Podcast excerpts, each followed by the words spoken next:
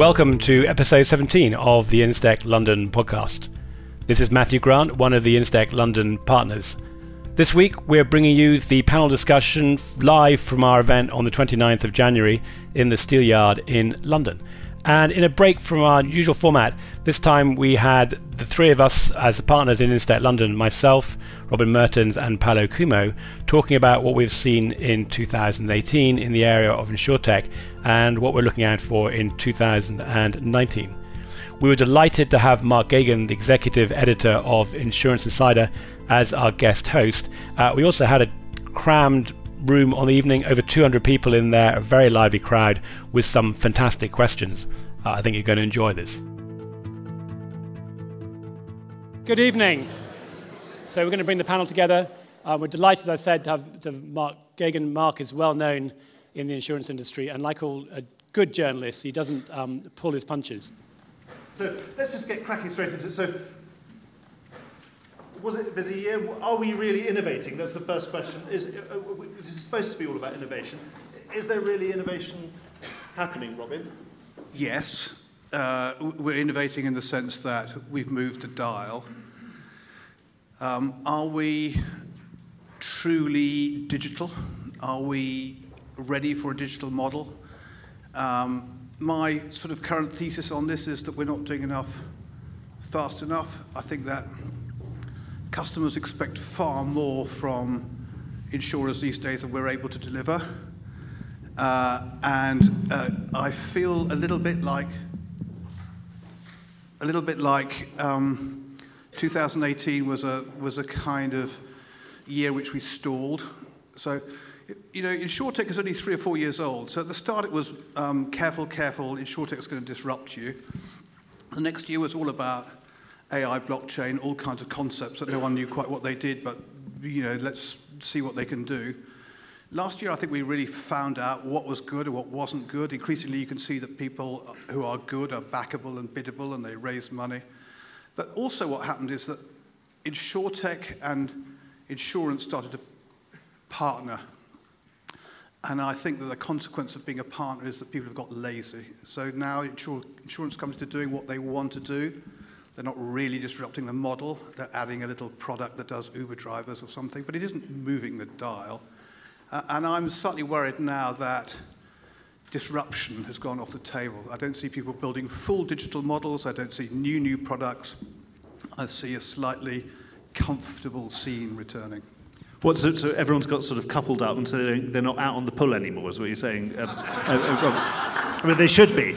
They should be. So, uh, so I mean, I think it's right for you to say that, uh, uh, um, Matthew. Is it really just all about, you know, we've seen su- the, the successes uh, so far have been a, more about uh, companies making tools that help incumbents be better underwriters or better at processing their policies or, or doing other things. And there doesn't seem to be anything that's genuinely trying to take over the world and ten- generally digitize the whole thing, a full stack. Is that really the way it's going to be? Do you think? I mean, you know, there are companies that you've been involved in with uh, Cytora, for example, things that have had traction and, and, and adoption, but are they really radical enough? Is, is that what Robin's saying, isn't it? I think. Yeah, no, I mean, that is going to be. I think the real question is when's it going to happen? You know, we all ex- we all expect and hope it's going to happen in 12 months. Uh, we'll get there. I think the question really is: Is it going to be around this collaboration, or is it going to be around disruption? And I really do think that actually the only way to make change is really going to be disruption. I mean, people you know, say Lemonade's you know, a joke to some extent because they've raised over $100 million and they've got a fancy website and look at their loss ratio. But the reality is, if you actually want to get out there and do something different, you probably do have to put a bunch of money at it. You have to get access to capital. You've got to market it. And actually, that's probably not going to happen through an insurance company unless it decides it's going to set up its own unit and let it get on with it and, and go for it. So yeah, I think it's going to happen, but I, I, I, wouldn't want to say it's going to happen in the next 12 months. Um, um, well, Paolo, you've got to say something. Uh, uh, so, a cr- credible, a very credible digital full stack insurance company, fully disruptive with its own capital, it's got to emerge at some point. Yes, probably. I think though it's going to emerge, it's going to emerge in Asia because that's where there's a real driver for change, and so there's a, a real opportunity, a little bit to what Robin said, for people just to sit on their laurels now that we've moved beyond the the sort of disruptive fear of the maybe sort of last couple of years into this sort of chummy, oh, well, actually, yeah, we can work with them. And to, and to Matthew's point, a lot of the the more successful companies are those offering services, allowing incumbent insurers to, well, not just to feel that they're doing things in an innovative manner, but, you know, genuinely are. If someone's working with a Cytora or a Digital Fineprint, they're doing something genuinely different, and it's making a real difference behind the scene, but it's not changing the fundamental way that it works. And so that's not going to drive the, the creation of a full stack digital insurer here. So do you, sort, do you all agree that with this incumbent industry sort of technological stack that this sort of you know rotting heap of different spaghetti that they've got uh, that you can't do anything with it. Is that the point? I, I, I'm quite clear on this. You know, lipstick on a pig doesn't do anything. Uh, everybody has a legacy stack. The legacy stack is the excuse. You know, so I'd love to be able to innovate, but I've got this 1988 pile of crap that I use as a policy admin system. you know, and and and uh, there comes a, there's a second part to that, which is um, bring me new product ideas, followed by have you got 10 years of historical data on how that would work? Well, no, because it's a new product idea and I've, no one's ever done it before. You know, so if you put those two things together, I haven't got the infrastructure to do this, and my underwriters require a historical data set. You, you, you've got the mindset wrong right from the start. That's analog thinking with a kind of digital extension. It's not digital thinking. Um, I mean, I think that would have been quite a lot of thought in the last couple of years that perhaps the best way of going about this would be to create some sort of super MGA. Is that, is that do, you, do any of you think that's still the way to go, or is that not going to work? Well, I mean, it's, possibly if you find the right line of business to get into. If you're trying to do an MGA, it's going to come in and write commercial property insurance, then you're competing against a market that's pretty well established. So you've got to figure out what do I have to offer as my MGA that I'm going to be better in every sense better distribution, better pricing, better risk management. If, however, you decide that that yeah, the cannabis, the legal cannabis market in the US is going to be 150 billion by 2025, and you're going to build an MGA to go and chase after the legal cannabis market, then yeah, hey, you know, go and have fun and make a chunk of money because you found a uh, found a, a, niche or not so niche business that you can really get behind. And so, um, I, yeah, and that could be your mega MGA. But I just think you, the real challenge for everybody, whether it's tech or whether you're an established business, is you are pushing against a really strong existing market that you've got to displace, and you can't do that cheaply. Can, can I just take us back to a couple of things Robin said? So I think yeah, IT is a good excuse. Yeah, I think we should be slightly careful beating people up um, because they say, oh, the IT doesn't let us do it. Because ultimately, at the same time, we're saying, look, you know, we want yeah, to, to use the data accurately, we want good reporting and things, and then we tell someone, hey, look, don't use IT as an excuse, go and set it up over there. Yeah, how do you track it? So, you know, that is a valid problem, but everyone needs to work harder. I think the, the point, however, oh, we don't have historic data, therefore we're not confident about pricing it, that isn't an acceptable excuse. You know, the, the, the point is that if you're a bold actuary, or, you know, these days as everyone's saying, well, do we replace actuaries with data scientists? There absolutely needs to be a way of being comfortable underwriting risks that you don't have 10 years of data for. And where the industry is shying away from that, I think is less excusable. Do you think, um, yeah, Robin, I mean, do you think surely technology is going to give you the answers to these, these problems? You won't need a 10 year loss record if you actually know everything about the risk. Yeah, to do that, though, you need to change your current uh, profile of your underwriters because if they're all analog 55 year olds who, who've done the spreadsheet for 35 years, then, then giving them you know, uh, the latest AI learning to tell them what the price of their cyber risk is just doesn't fly. So, so to some extent, you go back to the cultural problem there. Back to your super MGA problem, I would issue, I would be amazed if the companies that are, have got a kind of a truly dynamic underwriting platform, a la Trov, Zego, Flock, don't at some stage get bored with a model that says partnering up and growing exponentially, slowly with a company that gives me a bit of capacity is not what I came in to do and, and would go after the capital to enable them to write in their own, in their own name. I, I, would, I just feel this comfortable partnership model is not going fast enough for the really best in insurtechs, and I think they will break out and go back to disrupting. So they'll have to make the leap. I, well, they, uh, yes, but do they do they need to go full stack? You know, this comes back to what I think will be an interesting question over the next couple of years. Yes, they need smart. They need access to smarter capital than a classic carrier.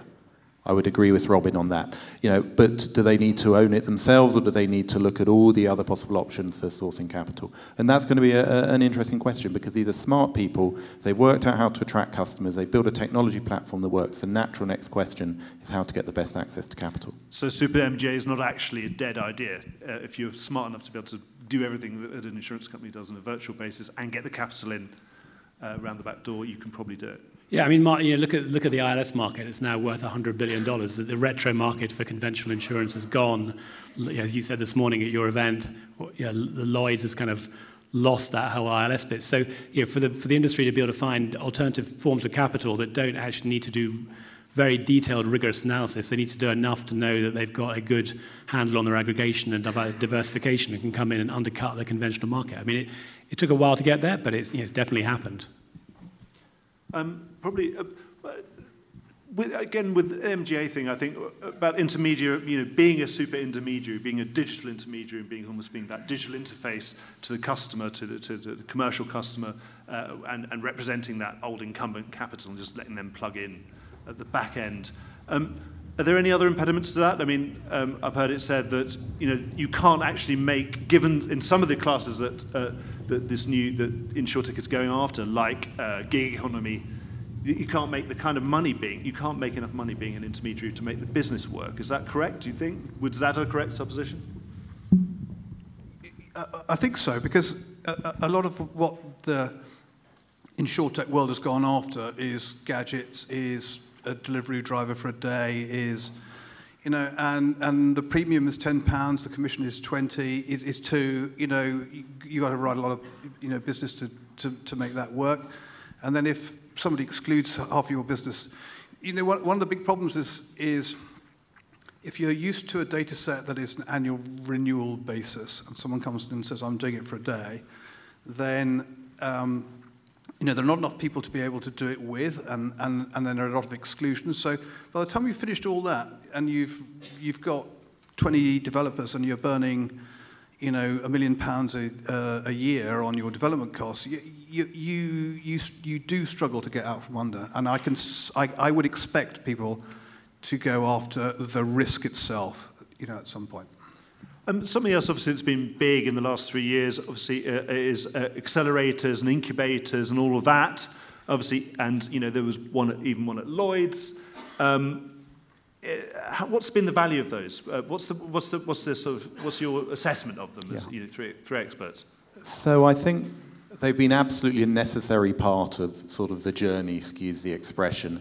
I think you know, three or four years ago the incumbents who knew they needed to do something didn't know what they needed to do. And so the creation, a lot of these, even though there was a huge amount of fluff and drove a lot of sort of insurtech tourism where the cool thing was to drag the board off to, to Silicon Valley and they came back four days later, you know, with the new hoodie and a desire to do all their meetings standing up.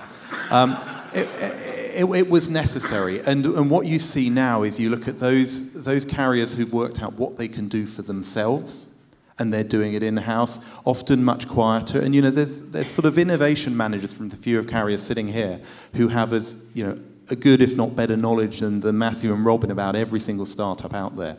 Then you've got those carriers who are still relying on a lot of these, these, these uh, sort of more generic industry incubators, and their time has passed, I think. Thanks, Mark. I think that's why we asked you to be here, was to ask uh, how do incubators compare to Instech London. Um, you know, I think the question for anybody, anybody getting involved in those uh, from the outside, so not so much as somebody getting on them, and, and I'm sure Eric Abrahamson can tell us the benefit that Digital Fineprint got from their multiple uh, accelerators and incubators journey. But uh, you know, I think there's a lot that can be gained from events like this, where you get exposure at very good value to uh, lots of companies and, and people. As you know, I kind of wonder why companies pay vast sums of money to go to some of these incubators when you can turn up for free as a mentor. So I think certainly there's value if you're going through that and you get the benefits. But if you're kind of sponsoring and supporting it from an outsider, that model is, is it seems to be changing in terms of how what you know what people are spending on, on those as a, a sort of insurance company. So the days are numbered, you'd say? So I, I think they were good in what I call the curiosity years. You know, so when people were curious and needed to find out what was going on, join one of those and see a lot of startups, you know, and learn. I think my uh, observation about 2018 was it was the year in which people started to make up their minds what accelerators and incubators work, which conferences to go to, who knows what they're talking about and who doesn't know what they're talking about. You know, by now it's starting to fall out, and I think that a lot of those incubators have good models, but what they lack is true, true domain knowledge. The domain knowledge is still very, very thin in insurtech and insurance. It's there's you know they used to be generic and now there's there's horses for courses. And you know if we do look at the the Lloyd's lab which I know well the value there of taking startups and putting them physically and sort of emotionally close to underwriters and brokers who may otherwise not engage with these startups definitely you know is is is a value. But I think to to the point that's made it's it's the discussion between the right people now in the market. And three years ago, the only way to help people even work out where EC3 was was to have a big banner saying incubator come this way. Now the right people know the right people, and it's the quality of the conversations, the ones that a lot of you have on evenings like this and come along, that is, is what's driving the person with the smart idea, the person with the need at the carrier, the broker who wants to do something different. They're already talking to each other.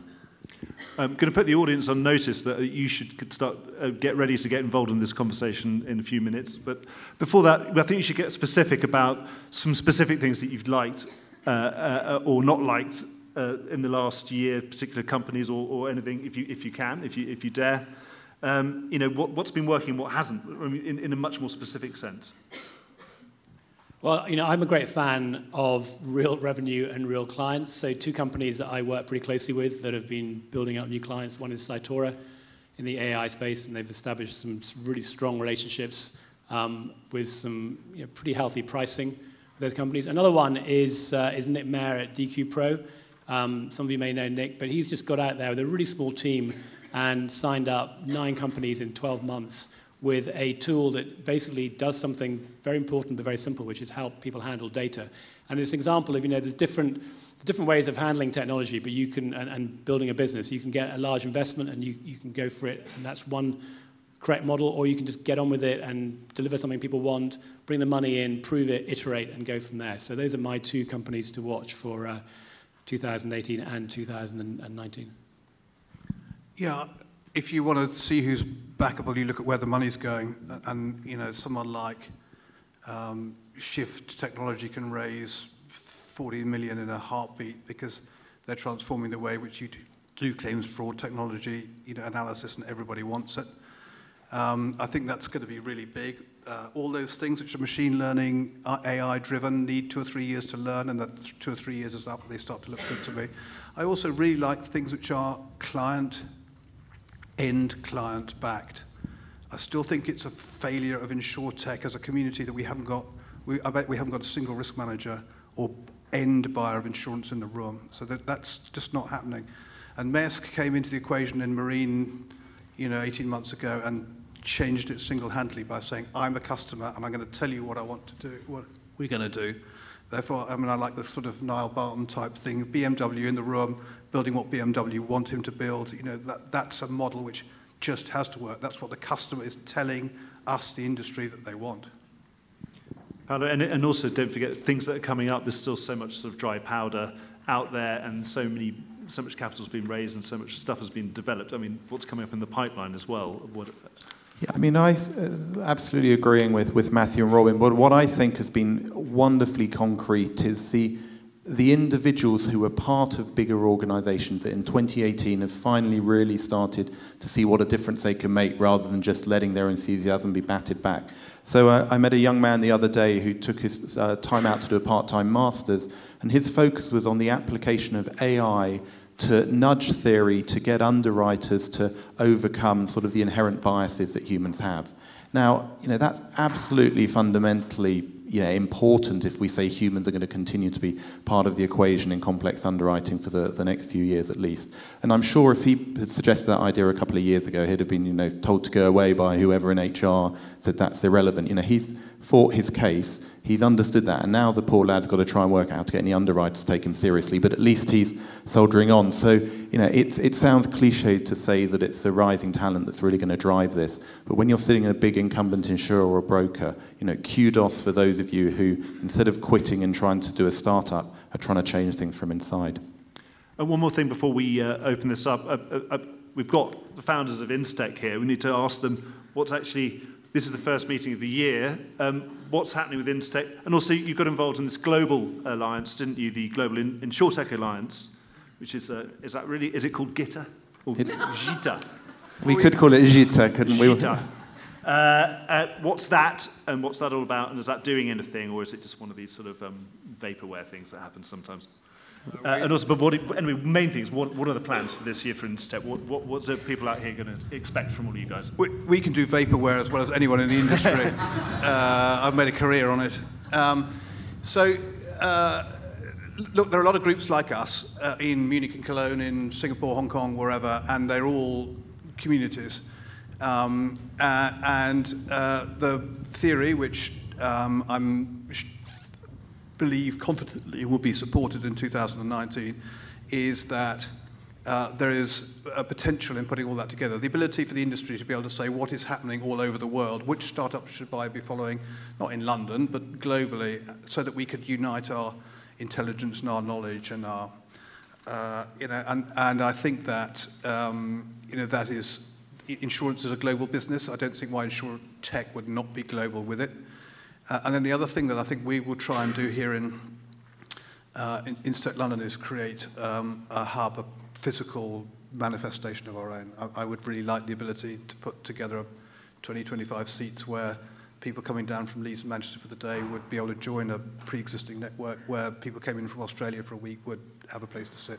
Just oil the wheels of a network, a community where we would, you know, where, where they could meet like-minded people and be part of something. Great. Yeah, so plug and play. Look out, Robin's got his, uh, his Yeah. eyes on you. I, I, I'd say, Mark, you know, f- we've got- now got a fantastic community, and thank you for all your support. And many people find real value in these, in these events through partners, capacity, capital, investors, the rest of it. Uh, we're going to look for ways to actually make that happen outside of the regular events we're doing. We're going to be continuing with our monthly events. We're doing private events now.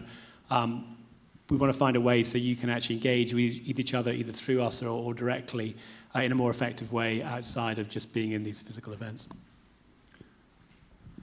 Thank you. Yes, so just to, to repeat the global point, I think, and you know, this is why the, the GITA initiative is important, because there's an awful lot to learn from elsewhere. It's very, very easy to read the various blogs and newsletters that come out of the US, and there's a lot of people flying transatlantic uh, all the time to see what's going on. But I do see that what's happening in Asia is phenomenally important for us to learn from. And it's not particularly easy if you're sitting here in EC3 to, to know that. So, where we can play a role in many ways doing what we've sort of achieved over the first few years of the last four, of really bringing together people who were maybe only a few hundred yards apart but didn't know each other. And if we can turn that global, if we can get the right people and the right ideas from Hong Kong, from China, from Malaysia, then I think that's going to be of infinite value to people in this room. So come on, put your hands up. Main question is around the international vision. What do you really want to create? Do you want to create more of a global alliance for people to be coming in, going out? Do you want to help startups get out on a global stage? Or what's the vision for the international um, endeavors? The idea first came when, when the InsureTech Alliance from Australia sent a cohort over last year. They, they sent 10, they came with 10 insurance companies, 10 startups, and we matched them up with 10 insurance companies, 10 startups, and it was an incredibly successful event. You know, and, and then out of those, two or three have come along and said, we're going to open in the UK. You know, well, we know a lot of people we can introduce them to. We can give them some space for six months. We can, you know, so if I sort of follow that, you know, line of inquiry, then, then the ability to oil the wheels for other insurtech organizations inbound, I think is very powerful. And I know that those who consult in the space, who want to know what's going on, who want access to the best startups, who want to be able to write strategy around what's really going on, don't look at what's happening in EC3 to write that. They need to write that on a global basis. What's happening around the world with insurance? You know, and if we could, with a drop of a hat, say to 10 organizations, tell us what is happening in your part of the world, we're going to collect that together, we're going to pass it off to somebody else. That's a big extension to what we're doing right now. More questions? Come on, put your hands up. Hi, guys. I was wondering, given what you've seen during 2018, is 2019 the year for some real traction in blockchain? The uh, AXA XL blockchain question. Um, I actually was listening, Jenny, to Helene Stanway's podcast this morning with Nigel um, Walsh, and I think with the, you know, she's explained it really well with the Maersk blockchain example, and I actually is one of the simplest ways that she explained blockchain, which is basically in that situation, you put data up there onto blockchain, it's up to date, you know, because Maersk could put it up there, it's the right answer. But they also, the discussion was also, do you need blockchain? And the answer is you don't need it, but if there's the right, if it helps facilitate an existing solution, then go for it. If you've got blockchain and you're trying to figure out what you do with it, then no, 2019 is probably not, it's not going to be the year you'll figure it out. Hello, I'm called James Poole and I'm currently fundraising for a startup. Raise your hand and we'll take a commission if you match this evening. But in all seriousness, yeah, there's been a number of people who've come up at the end of the evenings um, that, that, that, we run normally and done their 30 second pitch. Who, I mean, Robin, you have the statistics in your head, but proper money has been raised on the back of those type of links. Proper employees have been employed. The, you know, the network is so valuable. So, you know, kudos to you for being brave enough to ask the question. Hi there. My name is uh, Christian Rufert. I'm coming from this industry from a sideways perspective, so I haven't been in, in it for a long time. And my question was about innovation. What strikes me looking from the outside in is that insurtech innovation seems to be long on product innovation, you know, as you said, you know, Uber driver insurance for one day or cybersecurity in insurance, blah, blah, blah. But at the same time, you look at this industry and it has this fairly complex, intricate, and fairly old school value chain of different players. And actually, if you look at, call it process innovation, value chain innovation, value chain disruption, there's actually very little happening. Um, my question is do you agree with that assessment and do you expect that to change? Well, there's one angle to that, and I'll let Robin jump in a minute, but part of the challenge, I think, is if you look on the corporate buyer, so the big enterprises and who's buying insurance, is that the traditional buyer at a corporation is the risk manager, quite low in the organization, very risk averse, very little budget. Their job is to go out and buy insurance. And if you really want to change the industry, then you, you need to get the corporations thinking differently about how they're going to buy insurance and how about doing their own risk mitigation. Because without that pressure, then it's, the risk manager is going to be businesses as usual. And we've seen some examples, Maersk is, is one, a few others. But I think to really drive change from that angle, we can talk a little bit about what it means in the insurance companies, but to drive change from the outside, it's going to require com- the corporations themselves to really feel that insurance is, is actually worth the CFO spending time on and not just delegating it down to somebody a few levels down in the organization.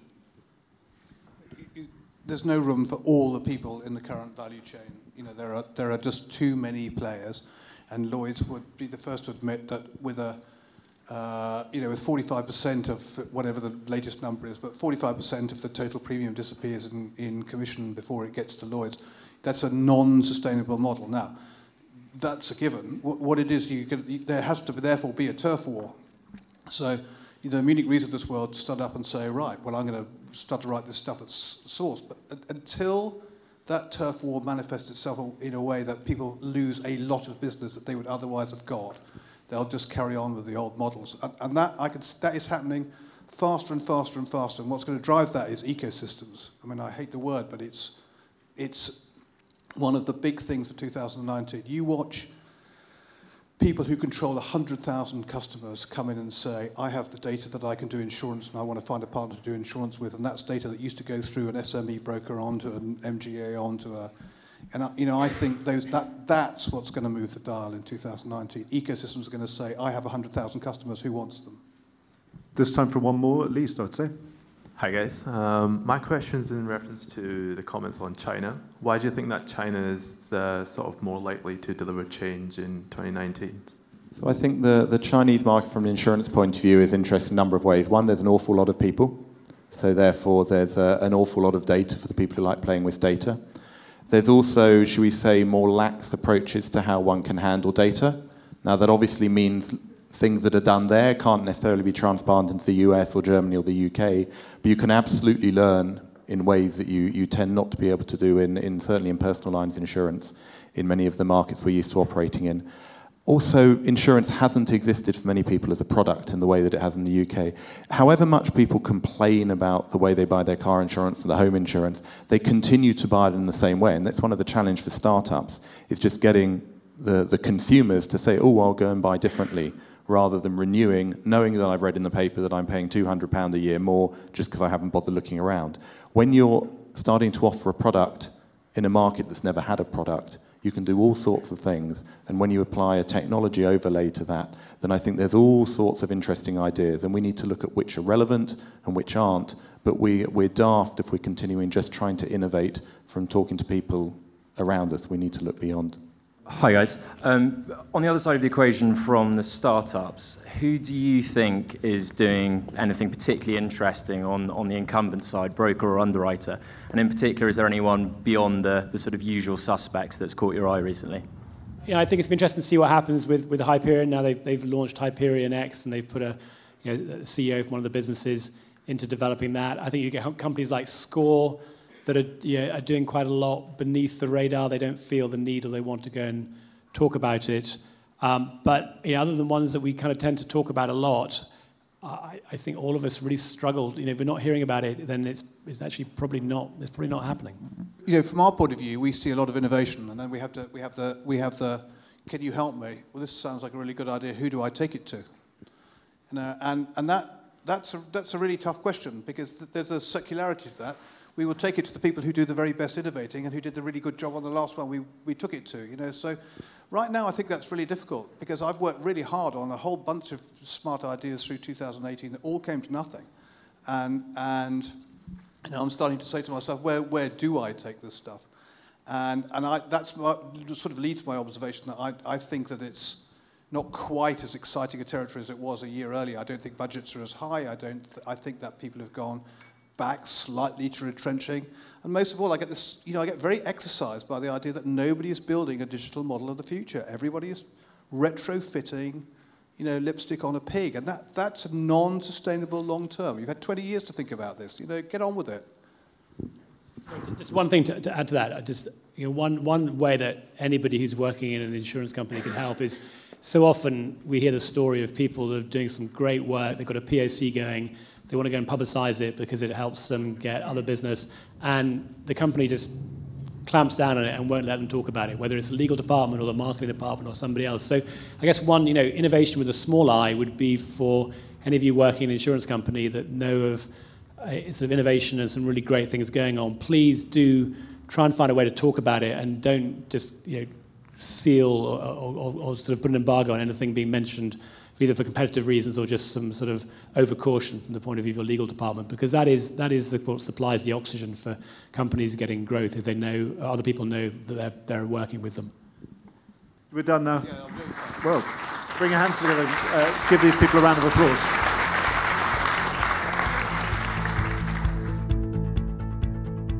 Well, I hope you enjoyed listening to that as much as we enjoyed our discussion. We'll be back for our next podcast episode with the second half of the evening, which got even more lively as we heard from some of the leading figures in insurance and innovation.